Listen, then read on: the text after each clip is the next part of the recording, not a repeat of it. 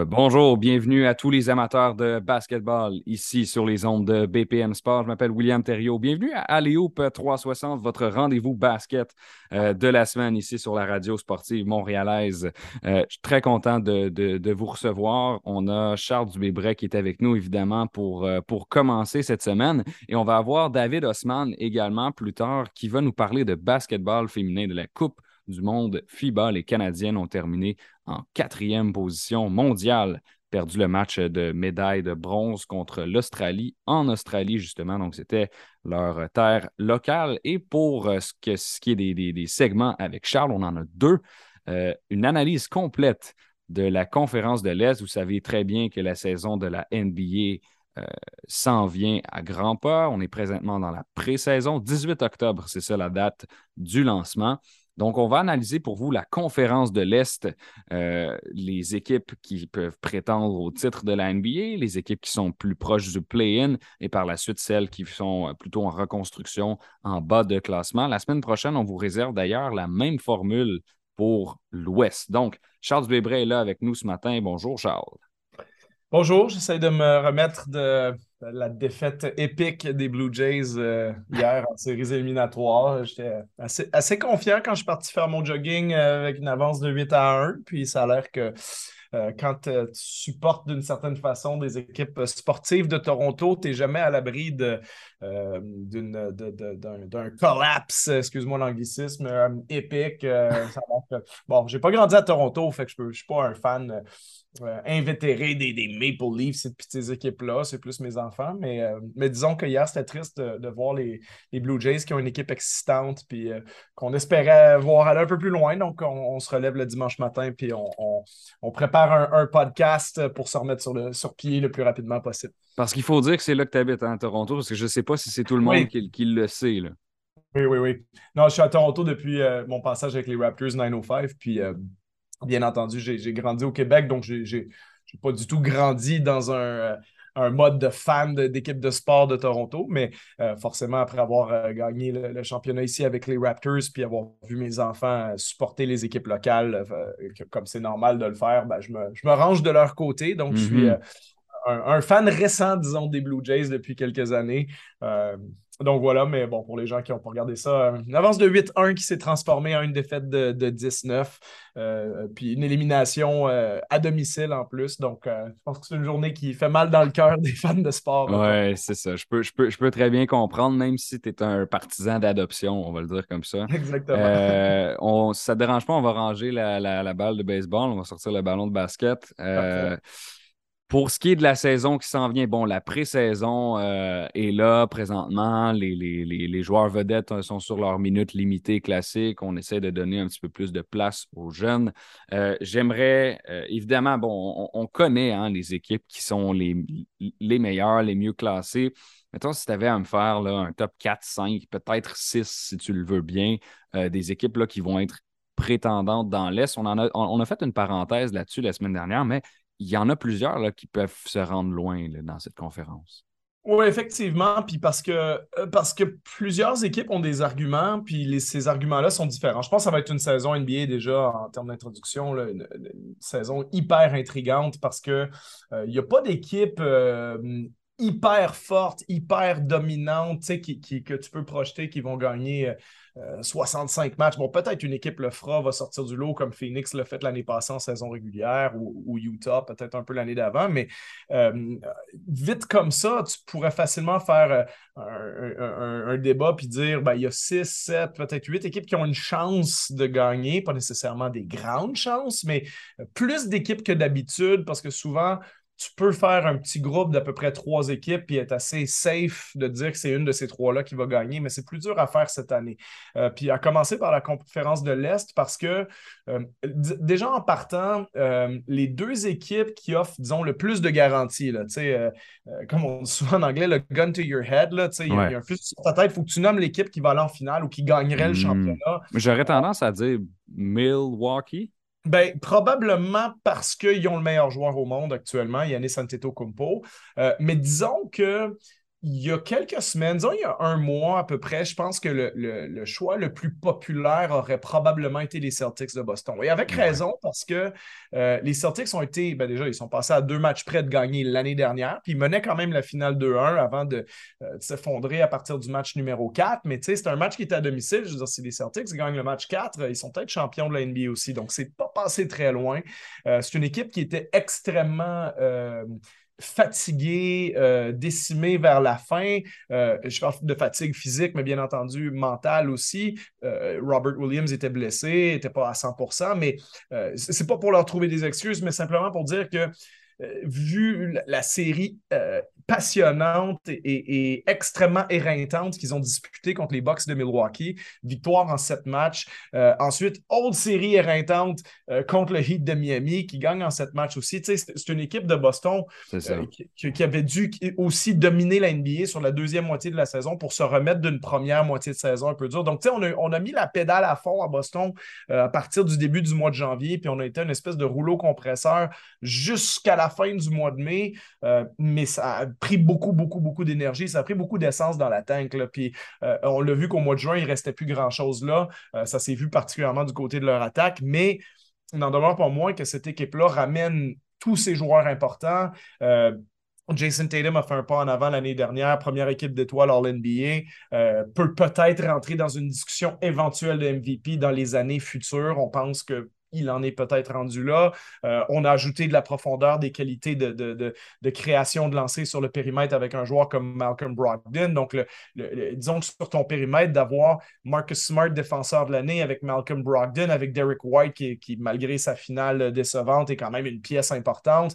Euh, Jalen Brown et Jason Tatum qui sont tes stars. Donc, tu as quand même tu du monde sur le périmètre. Euh, puis, bon, malheureusement pour eux, tu as eu la blessure récente, mais tu avais ajouté Gallinari à tout ça, en plus de Robert Williams, qui est un candidat logique, euh, peut-être être joueur défensif de l'année. Euh, Al Horford avec son, la présence, son expérience, le, vétéran qui, guide tout ça et qui est capable d'écarter le terrain. Donc, une équipe hyper complémentaire qui n'a pratiquement pas de faiblesse, qui a beaucoup de profondeur. excellent coach avec Imi Udoka. Puis ça, c'est il y a un mois. Mais là. L'histoire a changé. Hein. Ben, Gallinari se, brise les ligaments croisés. Pas nécessairement la fin du monde, mais disons que la partie euh, joueur de 6 pieds 9, 6 pieds 10 qui lance à 3 points, qui écarte le terrain avec un, bon niveau de jeu, euh, ben là, tu viens de le perdre. Ensuite, Robert Williams, on annonce qu'il y a une deuxième euh, opération sur son genou, va reprendre les activités basket dans 8 à 12 semaines. Donc, combien de matchs il va rater?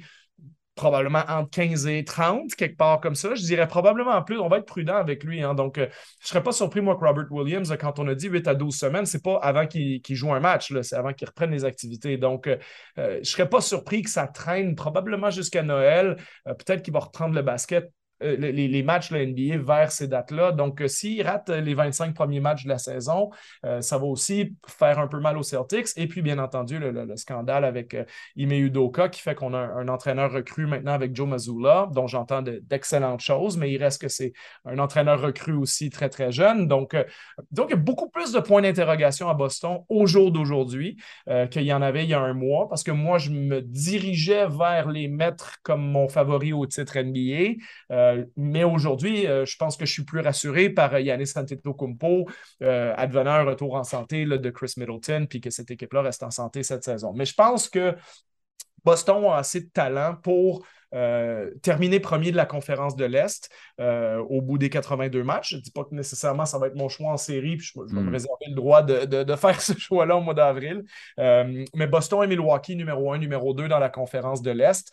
et une troisième équipe que je veux rajouter dans leur groupe, qu'on a, qu'on a tendance à sous-estimer peut-être à cause de leur passé, mais une vraie question qui est soulevée beaucoup, que j'entends ces jours-ci et qui est tout à fait réelle, c'est est-ce que ce ne serait pas l'année des Sixers? Ben, c'est ce que j'allais dire. Tu vois, je l'ai gardé en réserve, puis je me suis dit, est-ce que c'est -ce que c'est là qu'il s'en va? Moi, ben, le, duo, déjà, je parle de, Joel Embiid et James Harden, est, pratiquement inarrêtable lorsqu'il est en santé et en combo sur le terrain. Ben oui, puis on pense trop vite à James Harden, je pense, quand on passe à Philadelphie. Mais... Tyrese Maxey. Ben, c'est ça. Puis James Harden, il n'a pas besoin d'être ce qu'il était il y a 4 ou 5 ans ou 3 ans, euh, peu importe, d'être un des 3, 4, 5 meilleurs joueurs de la ligue ou 6, euh, bon, peu importe là où on veut le classer, mais Harden, je pense qu'il est encore potentiellement le, quelque part entre le 11e et 20e meilleur joueur de la ligue. Ouais, parce qu'offensivement, c'est une force toujours euh, inarrêtable. On l'a vu un peu dans la série contre les Raptors. Après, c'est un joueur qui a aussi ses défauts. Pas beaucoup de défense, joueur qui s'effondre en séries éliminatoires quand les moments deviennent plus importants. Puis ça, c'est arrivé souvent dans sa carrière jusqu'à maintenant. Donc oui, il y a des points d'interrogation autour de Harden, mais il reste que Joel Embiid est une machine de basket. Euh, plus de 30 points de moyenne la saison dernière. Fini deuxième au vote du MVP deux années consécutives. Donc, euh, euh passé très près à chaque fois, que ce soit lui au lieu de, de Nikola Jokic. Donc, euh, on a un joueur qui peut vraiment lever sa main et dire Écoute, moi, je suis pas loin d'être le meilleur joueur de l'NBA en ce moment.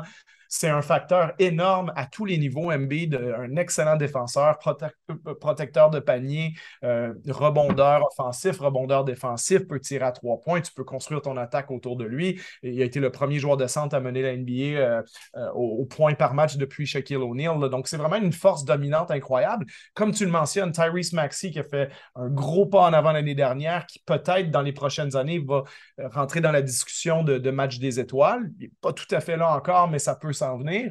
Euh, quand ton quatrième meilleur joueur, c'est Tobias Harris, bon, c'est sûr qu'il est trop payé et puis c'est pas l'idéal, mais euh, si c'est un de tes deux meilleurs, mais quand c'est ton quatrième meilleur joueur, ça commence à être intéressant. Puis j'aime beaucoup, euh, comme on en avait déjà parlé, ce qu'ils ont fait autour en allant chercher PJ Tucker parce que cette équipe-là n'avait pas beaucoup d'identité en séries éliminatoires l'année mm-hmm. passée beaucoup de. Euh, justement, Miami a profité de leur culture en partie avec PJ Tucker, justement, puis, Jimmy Butler, bien sûr, euh, mais leur, dureté, leur fougue, leur ténacité que, que Philadelphie n'avait pas du tout. Sauf qu'un Tucker, un joueur comme lui qui arrive dans ton équipe, il va, être, il, va obliger les autres joueurs des Sixers à jouer avec ce niveau d'intensité-là. Donc, j'aime beaucoup l'addition de Tucker en espérant pour eux qu'il ne soit pas euh, trop vieux. j'aime beaucoup l'addition de D'Anthony Melton qu'on a obtenu dans l'échange de Danny Green. C'est un très bon joueur un autre qui ajoute de la dureté puis qui ajoute de la, profondeur à leur périmètre. Euh, on est allé chercher Daniel House aussi, qui a déjà joué avec James Harden, donc on sait qu'il y a un petit fit euh, avec lui aussi. Donc, on a ajouté beaucoup de profondeur à un noyau qui était déjà intéressant. On a encore Mathis Tybalt, on a encore George Niang. Donc là, maintenant, on a de la profondeur, on a des joueurs de périmètre, on a, on a le meilleur joueur intérieur de la NBA ou presque.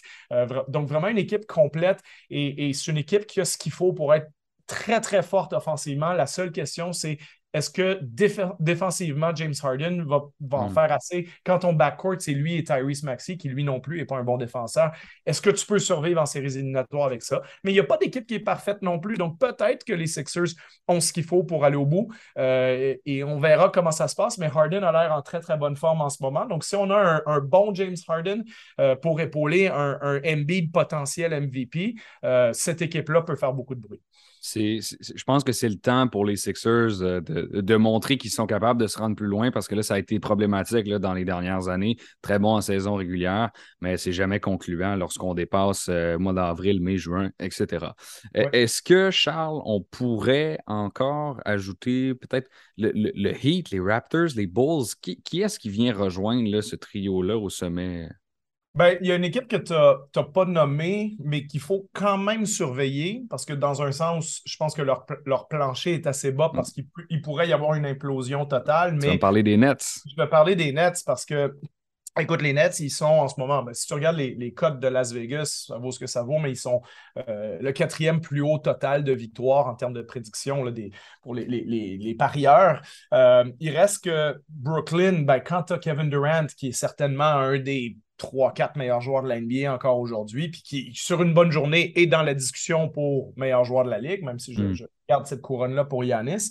Euh, ben écoute, quand ton meilleur joueur, c'est Durant, que, ton deuxième meilleur joueur, ton lieutenant, c'est Kyrie Irving, euh, que Irving a une faiblesse défensive, qui est comblée par l'un des meilleurs défenseurs, l'un des plus polyvalents de la Ligue en Ben Simmons, que tu peux faire jouer à plein de positions, euh, que tu as non, tu as besoin de tirs à trois points pour euh, écarter le terrain pour ces joueurs-là. Ben, tu as Joe Harris, Seth Curry, Patty Mills dans cette équipe-là. Hmm. Euh, donc, euh, j'aime beaucoup ce qu'ils ont.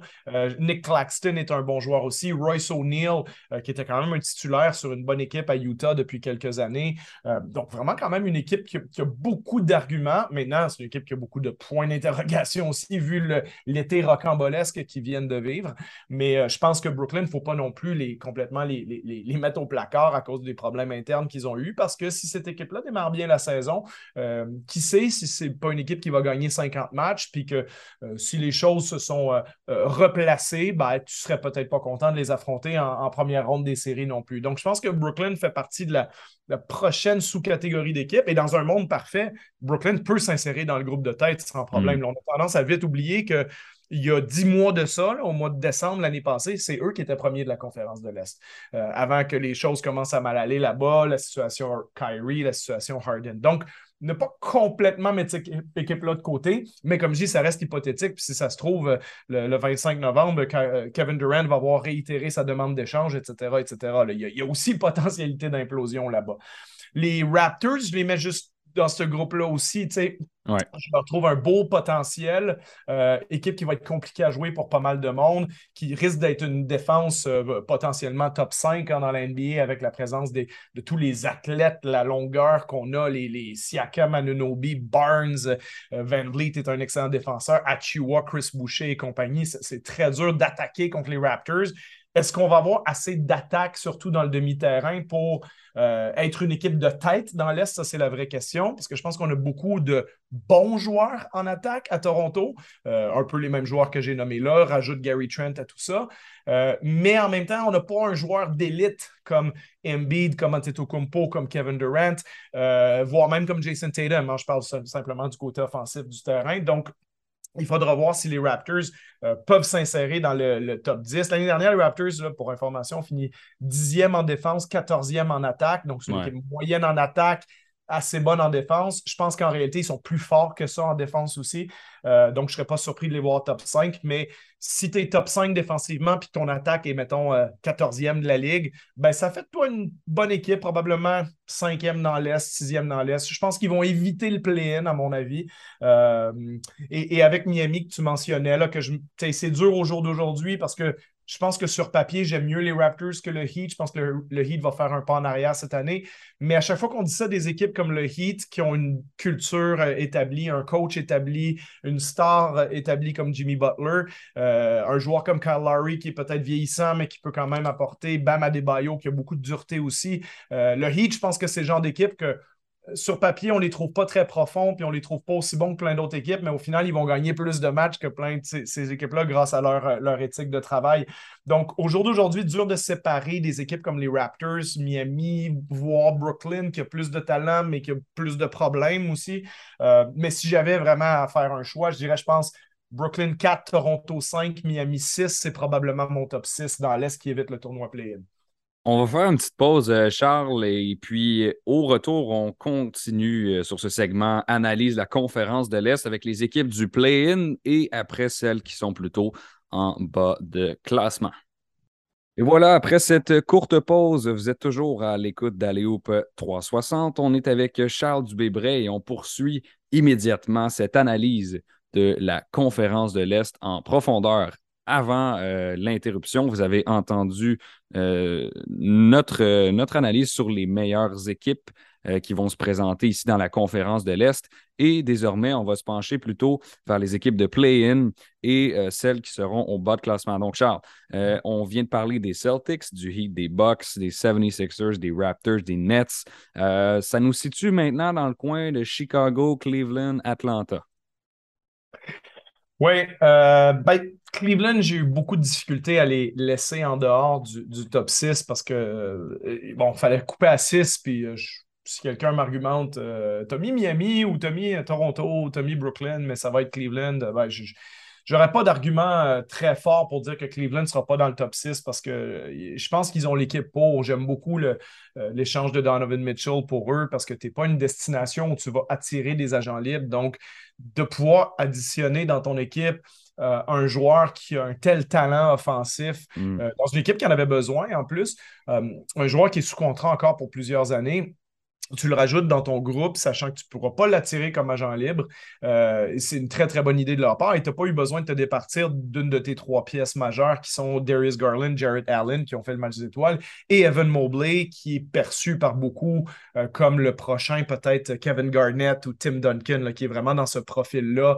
Un joueur qui était déjà parmi les joueurs défensifs les plus dominants de la NBA. Si ma mémoire est bonne, je pense qu'il a fini quatrième ou cinquième au lancer bloqué euh, à sa saison recrue. C'est un joueur qui est capable de, de switcher en bon français sur le périmètre, de permuter sur les situations d'écran, qui est capable de défendre à peu près tout le monde.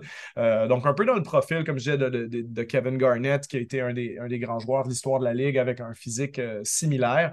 Euh, très bon passeur, joueur très habile et qui, je pense qu'il va s'améliorer d'année en année, qui était déjà une quinzaine de points par match à son année recrue.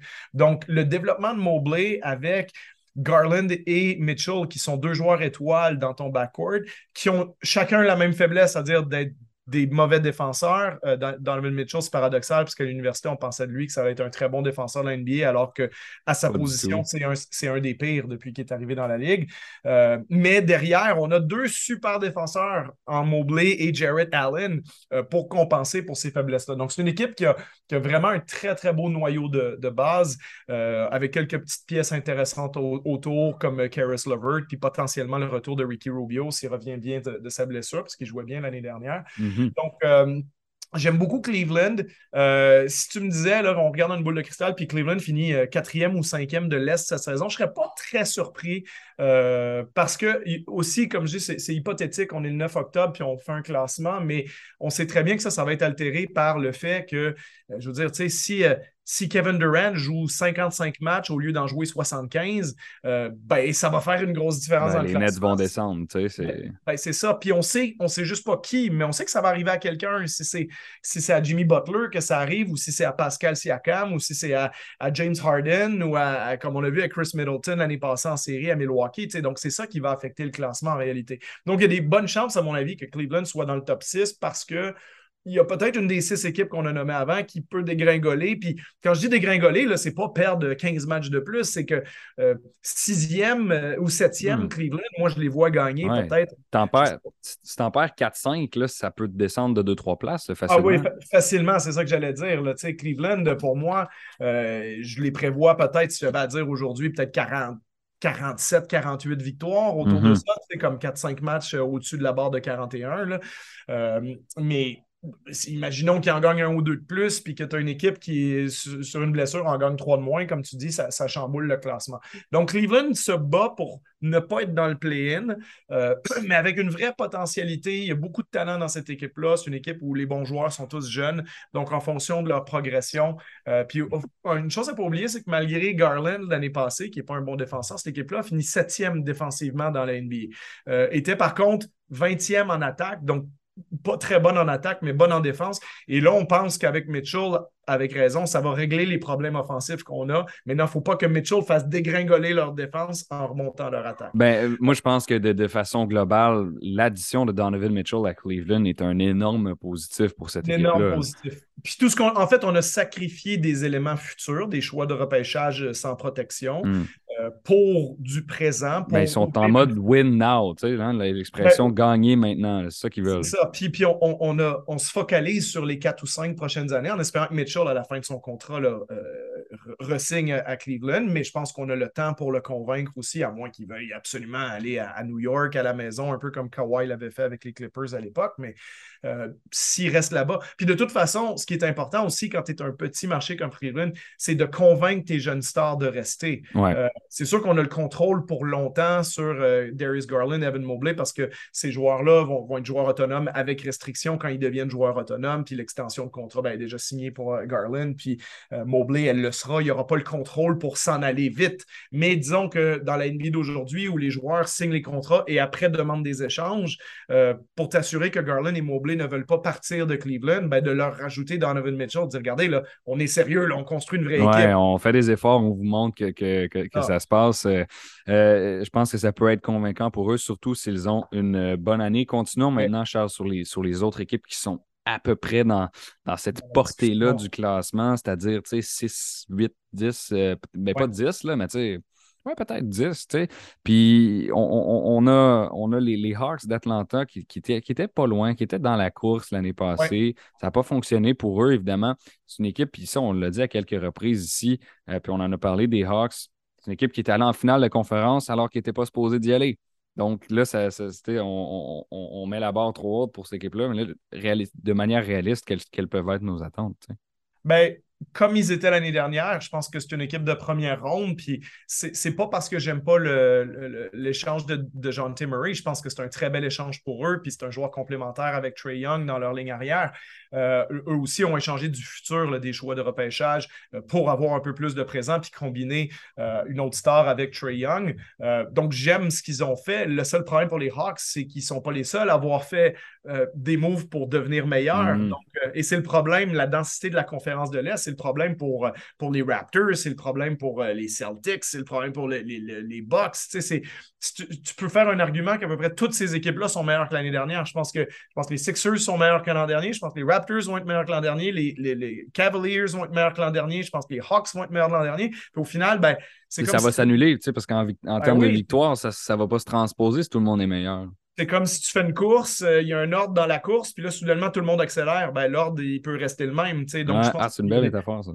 Donc, euh, il y a un moment donné, par contre, où certaines de ces équipes-là vont, euh, vont changer de mode, un peu comme Utah dans l'Ouest, là, on décide que la fenêtre actuelle est terminée, puis on, hmm. accepte d'être moins. Donc, on, repasse par le bas du classement pendant trois ans pour, euh, pour remonter plus tard. mais en ce moment, il y a beaucoup d'équipes dans l'Est qui vont all-in maintenant.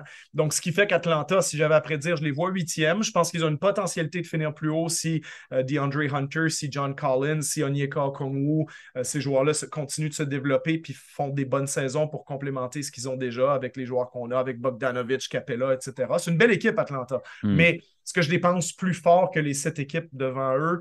Euh, j'en suis pas convaincu. C'est un peu le même problème à Chicago qui a eu ce genre de saison-là l'année dernière. Au jour d'aujourd'hui, je les mettrais 9e de l'Est. Euh, DeRozan, Levine et, et Vucevic, c'est un bon trio de base, mais la blessure de Lonzo Ball, le fait qu'on n'est pas nécessairement meilleur que l'an dernier, je ne vois pas vraiment une fenêtre pour que Chicago soit plus haut que 9e. Euh, dans, dans le tournoi play-in, assez bon pour ne pas être dans mm. les équipes du bas, mais Écoute, Chicago était 22e en défense l'année dernière en ayant bien commencé la saison. D'ailleurs, c'était une aberration. Au tout début, il était dans le top 5 défensif pendant à peu près un mois et demi. Euh, mais après ça, ça s'est mis à dégringoler. Puis, ben, visiblement ça, ça, s'est vu au classement. Au début de la saison, Chicago, c'est la grosse surprise. Il était top 3, top 4 dans l'Est. Puis au final, s'est retrouvé euh, euh, beaucoup plus bas que ça quand, quand les choses sont terminées. Donc, Chicago, qui, euh, je pense, l'année dernière, ils ont fini sixième, si dans, dans l'Est. je les vois retomber dans le play-in cette saison. et pour compléter le play-in, je rajouterais les Knicks qui, même chose, pour moi, sont à peu près encore au même endroit. on a donné un gros contrat à R.J. Barrett. Pour moi, c'est une grosse année pour R.J. Barrett parce que RJ Barrett sur les stats de base, les stats purs, points par match, etc. C'est un joueur qui joue beaucoup, qui prend beaucoup de lancers, donc forcément, il fait des points. C'est un gars de volume. Hein? C'est un volume. Un gars nécessairement de...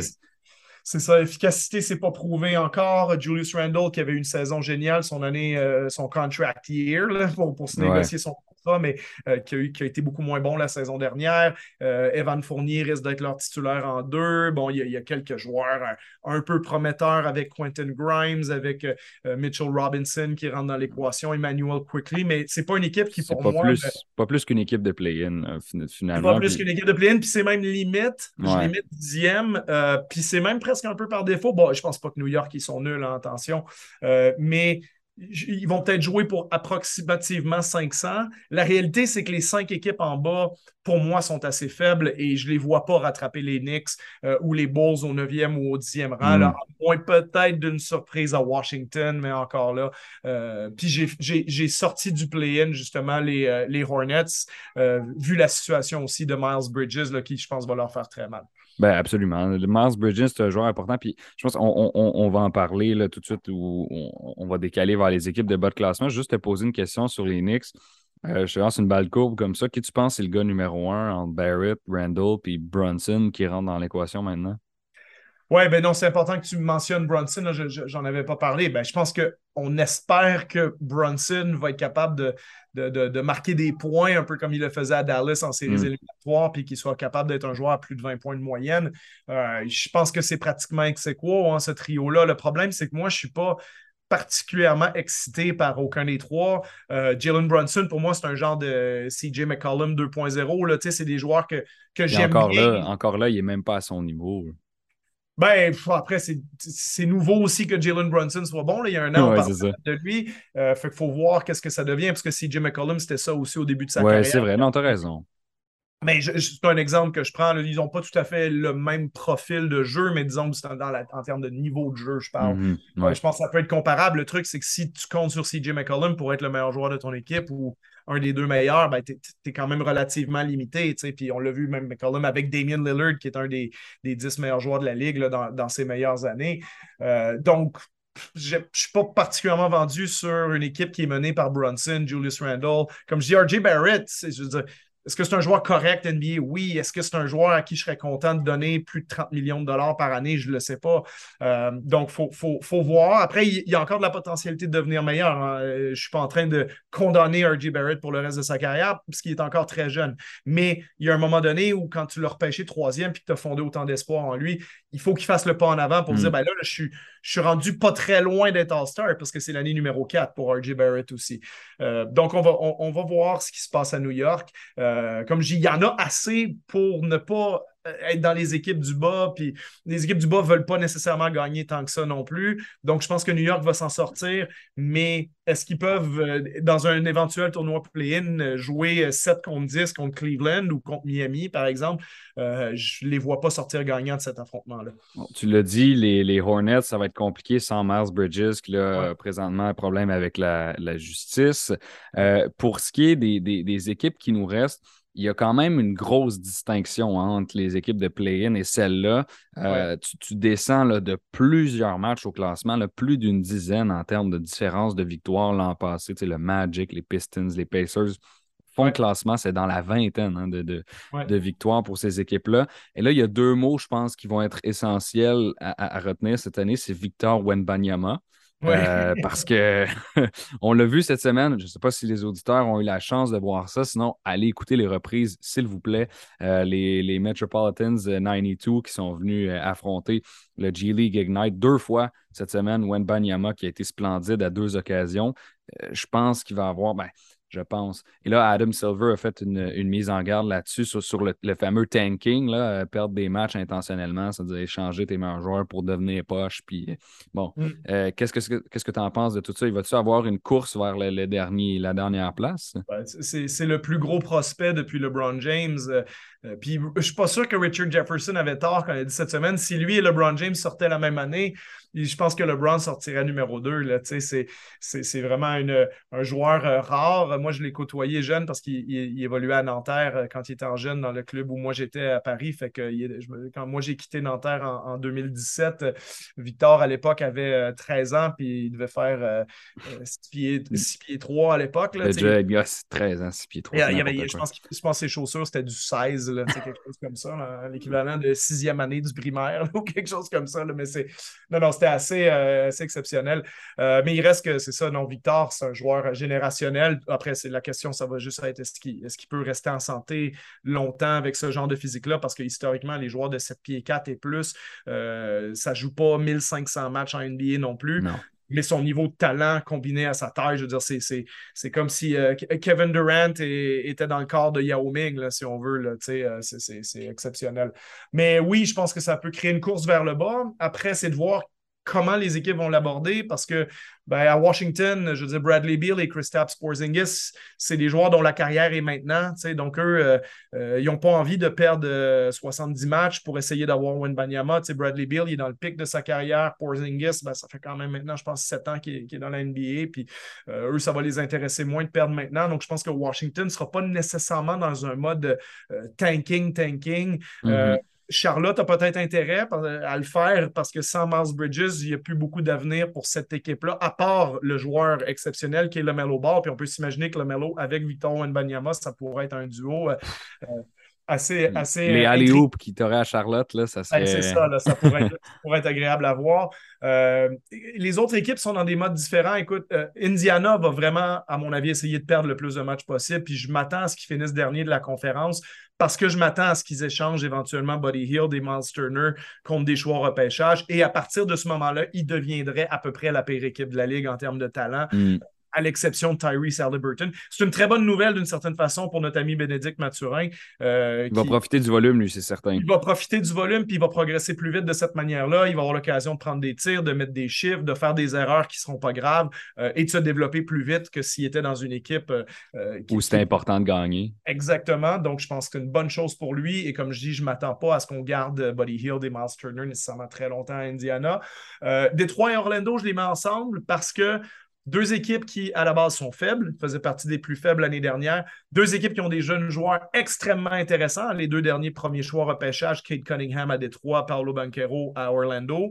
Euh, des joueurs intrigants, Jaden Ivey, Jaden Ivey avec les Pistons, Franz euh, Wagner avec le, Magic. Euh, il y, a du talent à Orlando et il y a un certain talent aussi avec les Pistons. Puis je pense que Cunningham va être un joueur étoile dans très peu de temps. Ivy, s'il est aussi bon qu'on pense qu'il peut l'être. Ça peut être un duo vraiment, vraiment le fun euh, avec le groupe de joueurs autour, Sadiq Bay, Isaiah Stewart qu'ils ont. Euh, c'est le début d'un noyau à Détroit, mais on aurait intérêt à être faible encore parce que t'imagines si par hasard, on était faible et on repêche Victor Wenbanyama, puis tu le rajoutes avec Kate Cunningham. Là, on parle peut-être d'une dynastie dans, dans cinq ans. donc, si tu es Détroit, tu as, peut-être un peu envie de faire des pas en avant, mais tu as peut-être envie d'être faible encore une dernière année. Oui, c'est ça. Je pense qu'Orlando, c'est le cas aussi. Tu as Banquero que tu espères qu'il va devenir un joueur étoile. Euh, tu as, bien repêché, tu as des pièces intéressantes, que ce soit Wagner, que ce soit. Tu espères que Jalen Suggs, ça ne soit pas un bust. Ça, c'est à, prouver. Euh, mais quand même, Wendell Carter qui a fait une bonne saison l'année dernière. Donc, tu sais, on est peut-être à un joueur près. Imagine Orlando, je ne vais, pas arrêter de parler de Banyama, mais hmm. tu repêcherais Scoot Anderson dans tes lignes ben, arrière. Anderson à numéro 2 euh, va changer une franchise aussi. Ben, c'est ça. L'année normale, c'est un numéro 1, Scoot Anderson. Ah oui, oui, c'est ça. Donc, donc Orlando, encore une fois, jeune équipe qui va être faible, qui a intérêt à être faible, mais qui a assez de talent pour gagner un certain nombre de matchs. Ce n'est pas une équipe qui va en gagner 15. Je pense qu'ils vont gagner quelque part entre 20 et 30. Euh, mais c'est là que le facteur Wenbanyama rentre dans l'équation. Ces équipes-là qui ont peut-être envie de faire un petit pas en avant vont se dire ah, on va peut-être se garder une petite gêne, on va faire ça l'année prochaine. Puis je, après la génération Wenbanyama Anderson, on verra parce que là, à un moment donné, tu as des équipes en NBA qui ne peuvent pas se permettre d'être faibles pour toujours. Il va falloir, va falloir faire des pas en avant si tu es les Pistons, si tu le Magic, euh, voire même si tu es les Hornets avec la Mellow Ball avant que lui demande un échange dans quelques années, euh, ou alors dans l'Ouest, des équipes comme Oklahoma City ou Houston, puis on aura l'occasion de parler de ces équipes-là la semaine prochaine. Absolument. Ben, merci beaucoup, Charles. Euh, c'est ce qui termine notre, notre analyse de la conférence de l'Est soit les équipes prétendantes du play-in ou celles en reconstruction. Merci beaucoup. Ben, merci à toi et à la semaine prochaine. Yes, à la semaine prochaine. Retour de la pause. On est avec David Osman, notre collaborateur basket féminin, qui nous parle de la Coupe du Monde et de la performance du Canada. De retour pour euh, ce troisième, dernier bloc euh, de la semaine ici à Aléoup. 360, euh, William Thériault qui est avec vous pour encore euh, juste en dessous d'une vingtaine de minutes. On parle cette semaine de basketball féminin. Je suis content. On le fait de plus en plus ici à l'émission. C'est important de donner une voix et une image à cette catégorie de basket-là également. Euh, il s'est déroulé la Coupe du Monde FIBA World Cup euh, il y a une semaine. Et puis, on a notre spécialiste de basket féminin, David Osman, qui est là pour nous en parler. David, comment ça va? Ça va très bien, très bien. Merci. Et toi, Will? Oui, ça va super bien aussi. Il faut savoir euh, désormais que David écrit également sur alioub360.com. C'est nouveau, ça. Il est blogueur radio et blogueur écrit, blogueur à la rédaction. Donc, euh, je suis très content d'avoir David dans l'équipe. D'ailleurs, si vous voulez lire sur le basket féminin, David le fait euh, quelques reprises par semaine sur le site. Ben, bienvenue dans l'équipe également de rédaction. Je suis content que tu sois là, David. Euh, merci, t'as volé mon punch. Là. J'étais en train de réfléchir à comment annoncer ça là, avec une petite saveur. Là. Mais, mais sinon, non, non, mais je suis vraiment content, sérieux. Euh, le basketball féminin euh, mérite ça. Puis, puis je suis content, puis je le dis toujours publiquement que, que vraiment Alim 360 et toi-même, toute l'équipe, sont vraiment, c'est vraiment quelque chose qui vous tient à cœur pour de vrai. C'est pas, il y a beaucoup de gens qui vont dire, mais il n'y a pas mm-hmm. d'action qui suivent. Puis, tu sais, nous, à Aléoup 360, maintenant je dis nous parce que I'm part of the team. Tu peux, dire, tu peux dire nous maintenant. puis, puis, nous, on, on, le fait vraiment. Puis je pense que c'est important d'en parler. Le basketball, surtout canadien, le basketball québécois, le basketball montréalais, c'est vraiment, je pense que les, les, les, les filles euh, le méritent, méritent d'avoir la lumière sur elles. Puis c'est ce qu'on va faire de plus en plus.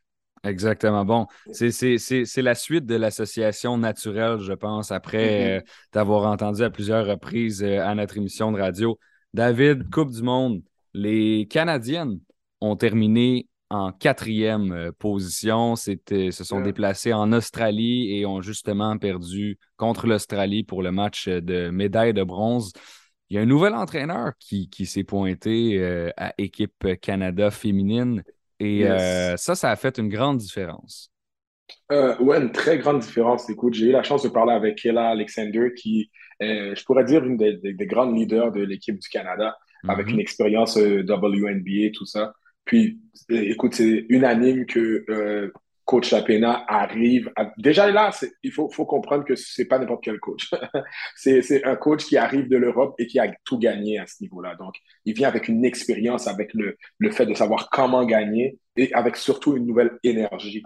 Euh, j'ai eu la chance de, connaître le basketball Canada, canadien féminin sur euh, Lisa Tomidis, qui est head coach à l'Université de Saskatchewan, l'ancien entraîneur-chef, qui avait un style aussi, un très bon style, qui a fait tout ce qu'elle pouvait pour aider le Canada. Mais la PENA, maintenant, vient avec son, son, son, sa nouvelle énergie, avec sa, sa vision totalement différente, avec quelqu'un que je pourrais dire qui, le fait qu'il a joué et coaché en Europe longtemps peut un peu plus comprendre, si je pourrais dire comme ça, le, le côté FIBA, le côté World mm-hmm. Cup. Donc, clairement, il arrive avec une énergie, Kayla Alexander, qui a un rôle euh, beaucoup plus grand qu'elle a fait auparavant. Je pense que son temps de jeu a triplé, si je ne me trompe pas.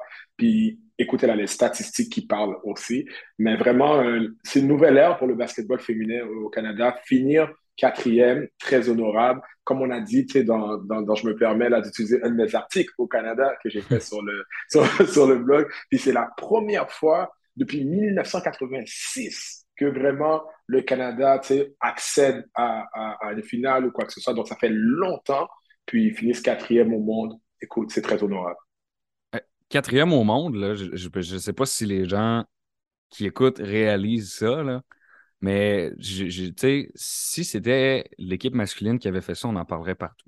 Et donc, ah, je pense que c'est pour ça que c'est important de le valoriser. C'est incroyable ce que les Canadiens ont réussi à faire, de, de, bâtir cette équipe-là et de devenir quatrième au monde. Il y a seulement trois équipes qui sont classées au-dessus de, des, filles de chez nous. Donc, vraiment, là, chapeau à elles et je pense qu'on on peut le répéter et c'est correct de le dire. Euh, David, est-ce qu'on peut se pencher un petit peu sur, le parcours? Là? Donc, il y avait mhm. les, tournois comme ça, ces phases de groupe et ensuite les phases éliminatoires.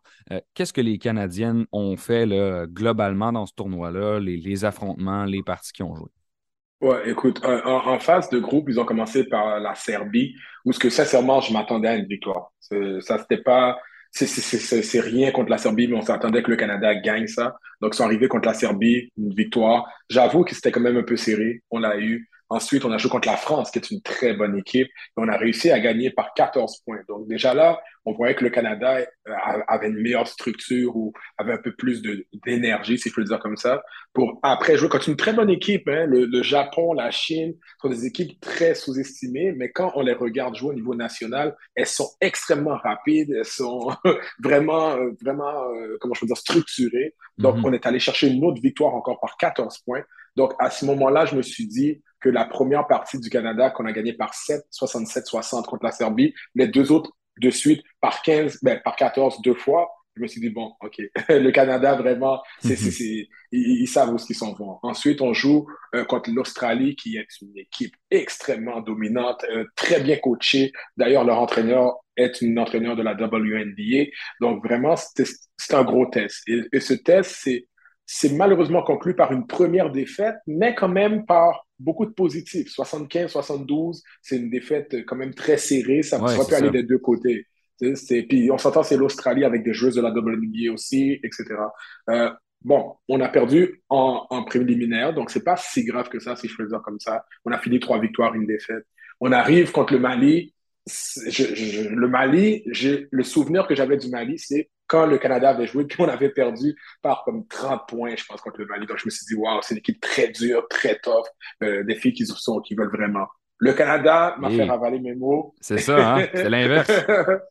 Et on a gagné par 23. Donc, euh, encore là, par 23, bien content. Ensuite, on joue euh, contre le Porto Rico par 20 points encore. Donc, vraiment, comme je te dis, c'était vraiment un parcours incroyable. Puis là, on arrive contre nos voisins américains. Ça, j'avoue que je me suis dit, wow, est-ce qu'on pourrait euh, vraiment faire un upset? Puis j'étais vraiment motivé, j'étais vraiment excité à, cette idée-là. Mais ça, ça a, été, ça a été une douche froide là, pour le Canada. Ah, ça, ça a été une douche froide, mais quand en même temps qu'on voit l'alignement, on parle de Brianna Stewart, on parle de Aja Wilson, qui est la joueuse par excellence, la joueuse défensive, euh, championne de, WNBA. De la WNBA. C'est la meilleure, meilleure joueuse de toute la ligue. Donc, pratiquement au monde, contre qui tu joues, c'est compliqué. Puis, il faut, rappeler que ça, c'était la demi-finale. Donc, euh, visiblement, c'est l'élimination. Et en plus, juste pour ajouter à ce que tu viens de dire, durant justement nos, conversations, on en parlait. On parlait de qui devrait gagner MVP. On avait Brianna Stewart, on avait Aja Wilson, Chelsea Gray. Ils sont tous mm. dans la même équipe. Donc, euh, ça complique les choses. Mais après ça, on s'en va jouer contre, euh, contre l'Australie pour la troisième place. Donc, sincèrement, après avoir vu le 75-72 en préliminaire, je me suis dit, ah, OK, ça va être une toute, une partie, oui. Puis le Canada pourrait remporter la médaille du top 3, monter sur le podium. Pour Victoire Lapena, ça aurait été super. Euh, première, on va dire, compétition nationale, puis d'arriver avec une médaille au cou, ce serait excellent. Malheureusement, Écoute, euh, je ne sais pas si c'est la défaite contre les États-Unis qui, qui a mis le moral à terre, mais on a perdu par 30 points, 95-65, totalement différent de 75-72. Donc, euh, écoute, il y a Kia Nurse qui sortait d'une blessure, qui a quand même fait un bon 19 points. Ça, j'étais content de voir ça. Elle a eu une grande blessure, elle ne pouvait pas jouer durant cette année, donc elle revient. Mais perdre par 30 en, en troisième place, écoute, on finit quatrième, c'est pas, euh, je dirais pas que c'est mauvais, je dirais que la partie a été décevante. Tu perds par 3 contre une équipe en préliminaire pour perdre par 30 en finale de bronze, un petit peu décevant. Mais sinon, le Canada, on a de quoi être fier. Quand même, quatrième, comme j'ai dit, euh, euh, au monde après une compétition comme ça, une première vraie compétition officielle, quelques blessures, encore pas totalement traitées. Donc, le basketball féminin est vraiment en santé. Et quand, quand tu regardes euh, le, classement final, tu vois que le Canada s'est placé en quatrième position au classement de la FIBA, avant de commencer le tournoi, elles étaient, étaient, positionnées quatrième au monde. Donc, ils ont fait, mhm. en fait exactement à quoi est-ce que le classement FIBA s'attendait d'eux. Donc, on on peut pas du tout critiquer ça. Et moi, je pense que c'est un, c'est un bon pas pour, pour, la suite des choses. Et tu, me diras si je me trompe, mais j'ai l'impression, comme, comme, comme tu le dis, que ben, on peut s'attendre à peut-être davantage dans les, dans les années suivantes. Absolument, parce que, écoute, moi, je pense clairement que euh, le basketball masculin, autant que féminin au Canada, ça va dans une direction, je pourrais dire différente, en termes de talent. Euh, on, a, la chance, par exemple, au niveau masculin, euh, d'avoir des gars comme du Lugensdor, du Bénédicte Maturé. Ce sont des jeunes qui ont beaucoup de talent. Et quand on regarde maintenant au niveau euh, féminin, ça, ça, a beaucoup été plus, euh, on va dire, le, le, le, QI qui a été mis en avant ou la mhm. compréhension de jeu, tout ça, ce qui est très bien aussi. Mais là, on va dans une ère où tu as du Sarah Tebiatsu, du Cheyenne Day Wilson qui est à Duke, qui a gagné Rookie of the Year dans le SEC. Donc, tu as, des, as des, des Canadiennes qui ont beaucoup de talent et qui ont la chance de jouer à haut niveau.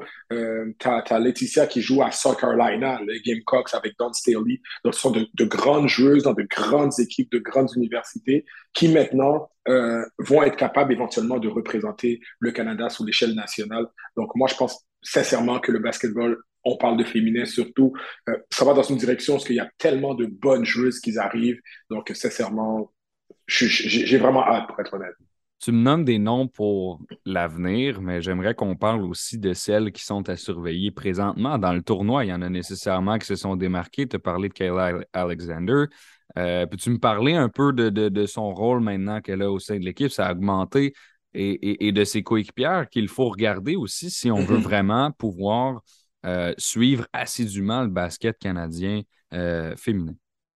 Ben, écoute, il y a Kayla Alexander qui a passé là, je parle à travers euh, de, de, dans ma tête, peut-être à travers mon chapeau, mais elle a passé facilement de 12 minutes ou de 8 minutes à 28. Donc, mm. vraiment, tu sais, ça change tellement. Puis, elle avait de très belles statistiques quand même. Ce qui est là, Alexandre n'est pas nécessairement une scoreuse. Donc, c'est une fille qui fait peut-être 7 points par match, mais qui prend 10 rebonds.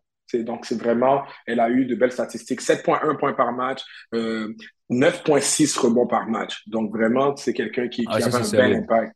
Ouais. Puis elle faisait un bloc aussi, un bloc par match. Donc vraiment, elle, avait de belles statistiques. Aussi, tu as eu euh, Nara Fields. Nara Fields qui a fait son passage ici euh, à Montréal, chez nous, euh, qui a joué à haut niveau aussi en Europe. Nara Fields qui a eu une belle statistique aussi de 10 points par match, environ 4 bons par match. Donc, elle s'est vraiment bien présentée, elle a bien performé aussi.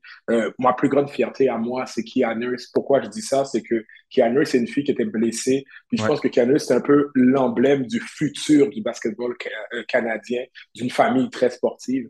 Donc, elle, elle arrive à on appelle ça des minutes euh, limitées, 20 minutes par match qu'elle ne devait pas dépasser environ. Et malgré ça, elle trouve le moyen de faire 11 points par match, euh, de tirer du 3 points. C'est donc, donc, il y a vraiment ces filles-là.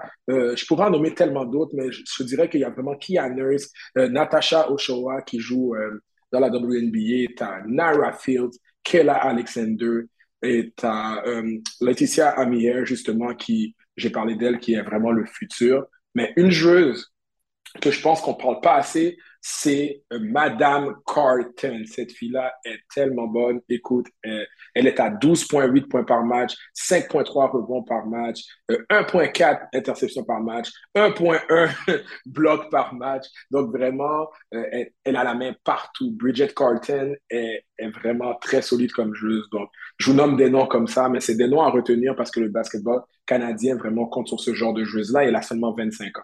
Euh, et, ces femmes-là jouent dans la WNBA, hein, donc c'est important de le rappeler qu'on peut, euh, qu'on peut euh, surveiller leurs rencontres et ainsi de suite. Bon, ça, c'est ce qui était pour, pour, pour le, tournoi, ainsi de suite.